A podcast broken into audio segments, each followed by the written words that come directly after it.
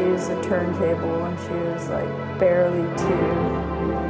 And um, we only listen to records at home. And so she does have a lot of my old records, like all my old Sesame Street LPs. And it's really neat, like singing songs together, you know, that and there are some records that like like the Fox and the Hound picture disc and some of the Sesame Street ones and like some of the Raffi stuff too where like I've been listening to those albums for so long.